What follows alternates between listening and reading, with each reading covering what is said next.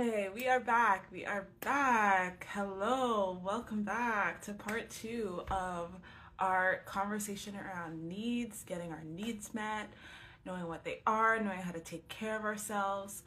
I have been doing just that. I have been taking care of myself because I've been recovering from just being sick back to back to back. It's been a, a wild transition period, let's say, in my personal life. But it has been as smooth as could be because of the skills that I'm going to talk to you about today and that I talked to you about in the last video. So if you haven't watched part one, go back and watch part one on needs, where I talk about what our core needs are, and definitely go and download the core needs wheel because it is taking all the guesswork out of it for you. It is giving you the picture, the map of where your needs currently aren't being met in your life, and getting you to start working on okay, how can I focus on getting this need met in a healthy way? So go to the links in my bio, in my description, download the core needs wheel. It is going to help you so, so much. And watch part one um, so that you understand what the needs are. And then today, we're going to talk about the four main obstacles that we face when our needs aren't getting met. Like the four main forms of resistance, the four main obstacles that prevent us from getting our needs met because our needs can't get met 100% of the time, right? It's just not possible for our needs to get met 100% of the time. So, first things first, like let's shift the way that we see this, right? The way that we're talking about this conversation. When I'm talking about getting our needs met, I'm talking about understanding how to take care of ourselves, understanding what we need for our cup to be full, for us to be energized, for us to have the resources that we need internally to go out and live the experience, have the experiences we want to have um, externally. However, there are just certain things in life. I like to say life is lifing, right? Um, where there are just certain things that will prevent us from getting these needs met, right? So the first obstacle to getting our needs met is other people. And you're going to say, of course, it is other people.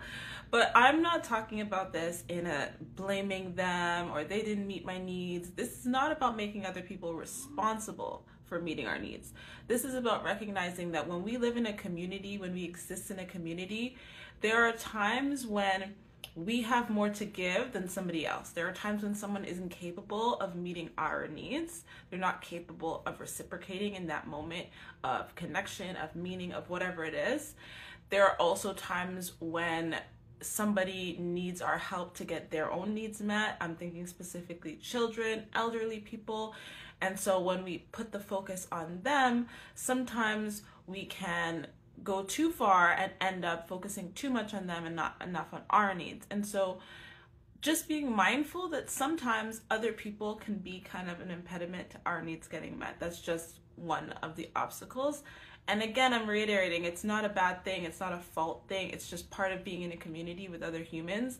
They have needs too. And so understanding how to balance all of that.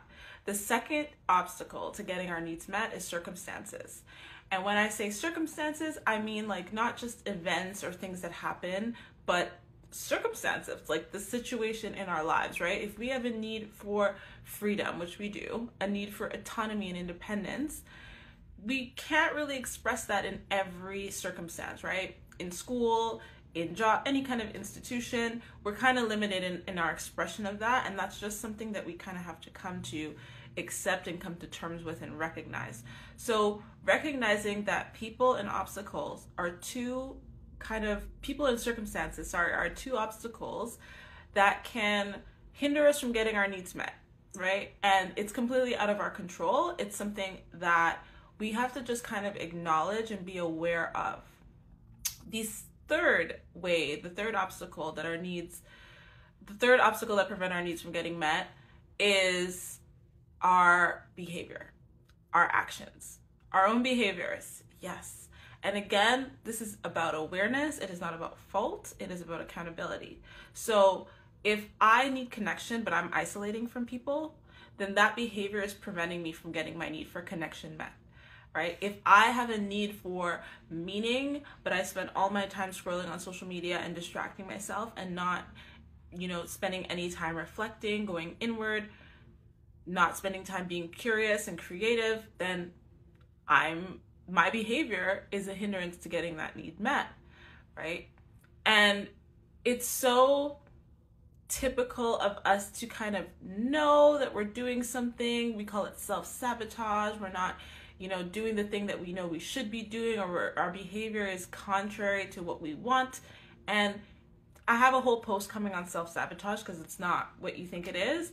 Uh, but it is good to be aware that, okay, this behavior isn't just self sabotaging. This behavior is preventing me from getting my needs met. And so a decision needs to be made, right? Am I going to prioritize this behavior or am I going to prioritize my needs? And then the last obstacle to getting our needs met are our beliefs, our stories. And this is the biggest one. It's huge. It took me a really long time to acknowledge this and realize this. But my own perceptions that I hang on to fiercely, that all of us do, because our beliefs make us feel safe. They give us a, they, they anchor us in a way, right? They allow us to feel some sense of certainty. Okay, I know what this is. I've already decided. This is it. This is how I'm interpreting it. And the the reason it's an obstacle is because as we evolve, our reality changes. We change as people. The environments we're in changes. So if we are still carrying beliefs from an old environment, an old version of ourselves, like we're not going to be able to get our present day needs met right and it's not because it could be because of people it could be because of our behavior it could be because of just circumstance but it could also be us in our own minds preventing ourselves from getting our needs met because we're holding on to a reality that no longer exists we haven't processed that we haven't moved through that we're still carrying those emotions from that past event and we haven't allowed ourselves to update if you want to talk in system terms, but come to the present, come into the moment and see what do I need now? Right? And how can I get that need met in a healthy way? So, when I do this work with my clients, it really is about identifying when those obstacles are showing up.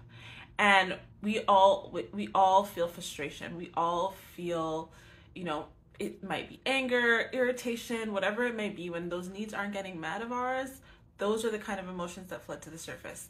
And so we'll recognize that discomfort, we'll recognize that sadness, well, that grief, that anger, that frustration. But what is important to also recognize is what is the need that isn't getting met and what is the obstacle? What is preventing that need from getting met? And this is where we get into how can we take care of ourselves when our needs can't get met. I've become a mother recently. My daughter's going to be 2 in January. And it's been a wild ride. It's been a wild ride and it's been so illuminating, especially when it comes to needs, because my needs don't go away. Our needs don't go away. We'll always have them. And they'll always be important for us to function at our highest capacity. Like if the car is almost on empty, it can't go as far as if the tank is full. And it's the same with us. Having all those four core needs met is what fills our tank, it allows us to go further, faster, it allows us to thrive. However, like I said, there are obstacles that come up in our lives that are unavoidable that prevent those needs from always getting met. So, what do we do? What do we do? Our needs still need to be met. We still need to show up in our lives. And this is where I had to do a lot of work to identify how I can take care of myself when those needs aren't getting met. Right? So, the first step is to acknowledge that our needs aren't getting met and to adjust our expectations, right? Like I said, the car cannot go as far if the gas tank is almost empty. So if our needs aren't getting met, we need to acknowledge okay, my tank is almost empty right now. I need to slow down. I need to be gentle with myself. I cannot do this thing in this moment. I don't have the I don't have the the, the fuel right? Our needs being met gives us fuel to live our lives. And so expect shift those expectations so that you're not trying to push yourself further than you can. Okay, that's number one. Number two is to ask yourself, how can I take care of myself right now? Because as I mentioned, we have four main needs, and it's very, very unlikely. I've never seen it. It's very, very unlikely that all four of those needs are impossible to meet at the same time no matter the people, the circumstances, the behaviors, the beliefs, there's always some need that we can get met in any particular moment. So for me, if I need rest and I'm just not able to get it because I'm a caretaker, I can close my eyes and have a moment of sensory rest. I might not be able to sleep and get eight hours of sleep, but if I need to every few minutes, every 10 minutes, every 15 minutes, close my eyes, tune out the world, have some sensory rest, that's something within my control and that's still giving myself a little bit of fuel. I could eat something. If I haven't eaten, I can hydrate myself. If I'm dehydrated, there's all these different things that simple, small, effective. I can just spend some time breathing and connecting to my body. There are other needs that we can meet in any particular moment that's within our control. So, the second step after we've adjusted our expectations and, like, okay, we got to slow down, we got to be gentle with ourselves. And I don't know about you, but the full moon energy this week has been wild right? And so okay adjust the expectations. It's not gonna how is it gonna look realistically? What can i do to take care of myself despite what's happening right? What's another need that i can focus on? Do i need to reach out for support and get connection? Do i need a perspective shift? Do i need to journal? Like what is it that i can do? Because if this one need that i'm not getting met isn't being met and then the third part about this is to identify the obstacle and ask yourself a couple questions. Once you've identified, okay, it's the person that's preventing me from my needs aren't able to get met because this person needs me, or this person isn't able to reciprocate and meet these needs that I have or that I want in this relationship or you identify that okay the circumstances this is what they are and i'm accepting that and i'm honoring that okay my needs can't get met in this way. Is this a pattern? Is this a ongoing thing? Is this a recurring thing? Or is this a temporary thing?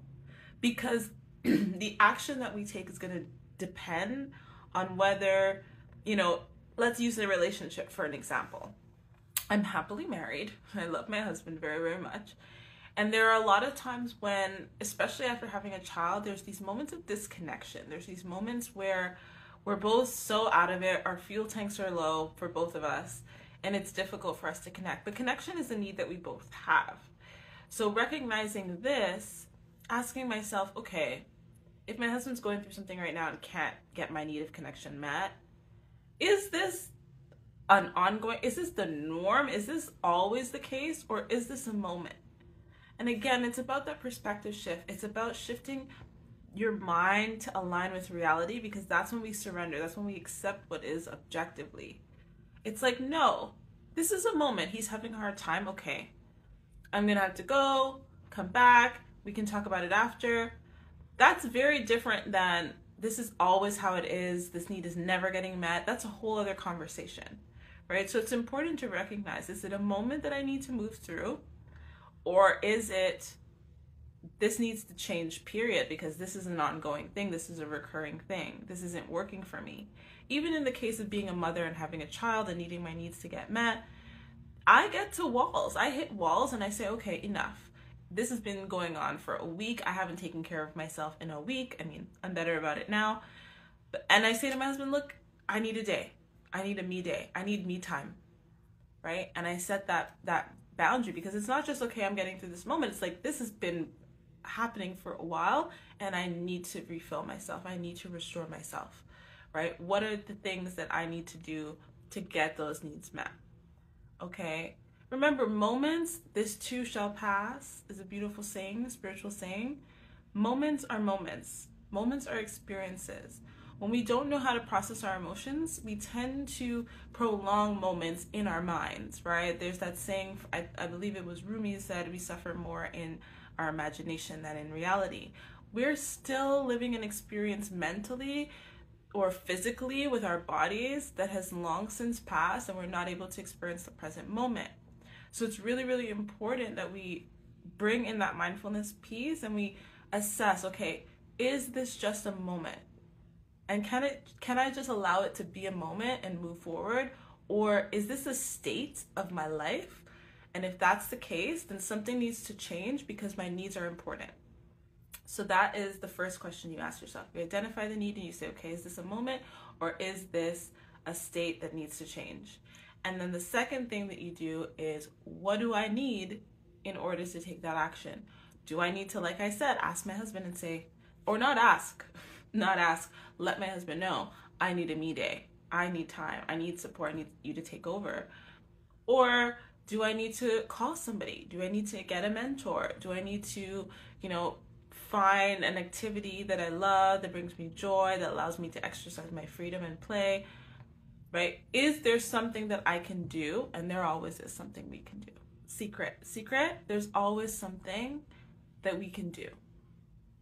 There's always something that we can do. And that is the beauty of this emotional resilience practice, is because we understand the control that we have over our lives because we're focused on the areas where we have power, where we can use our personal power, and we're not giving our energy away to things that we have very little control over, right?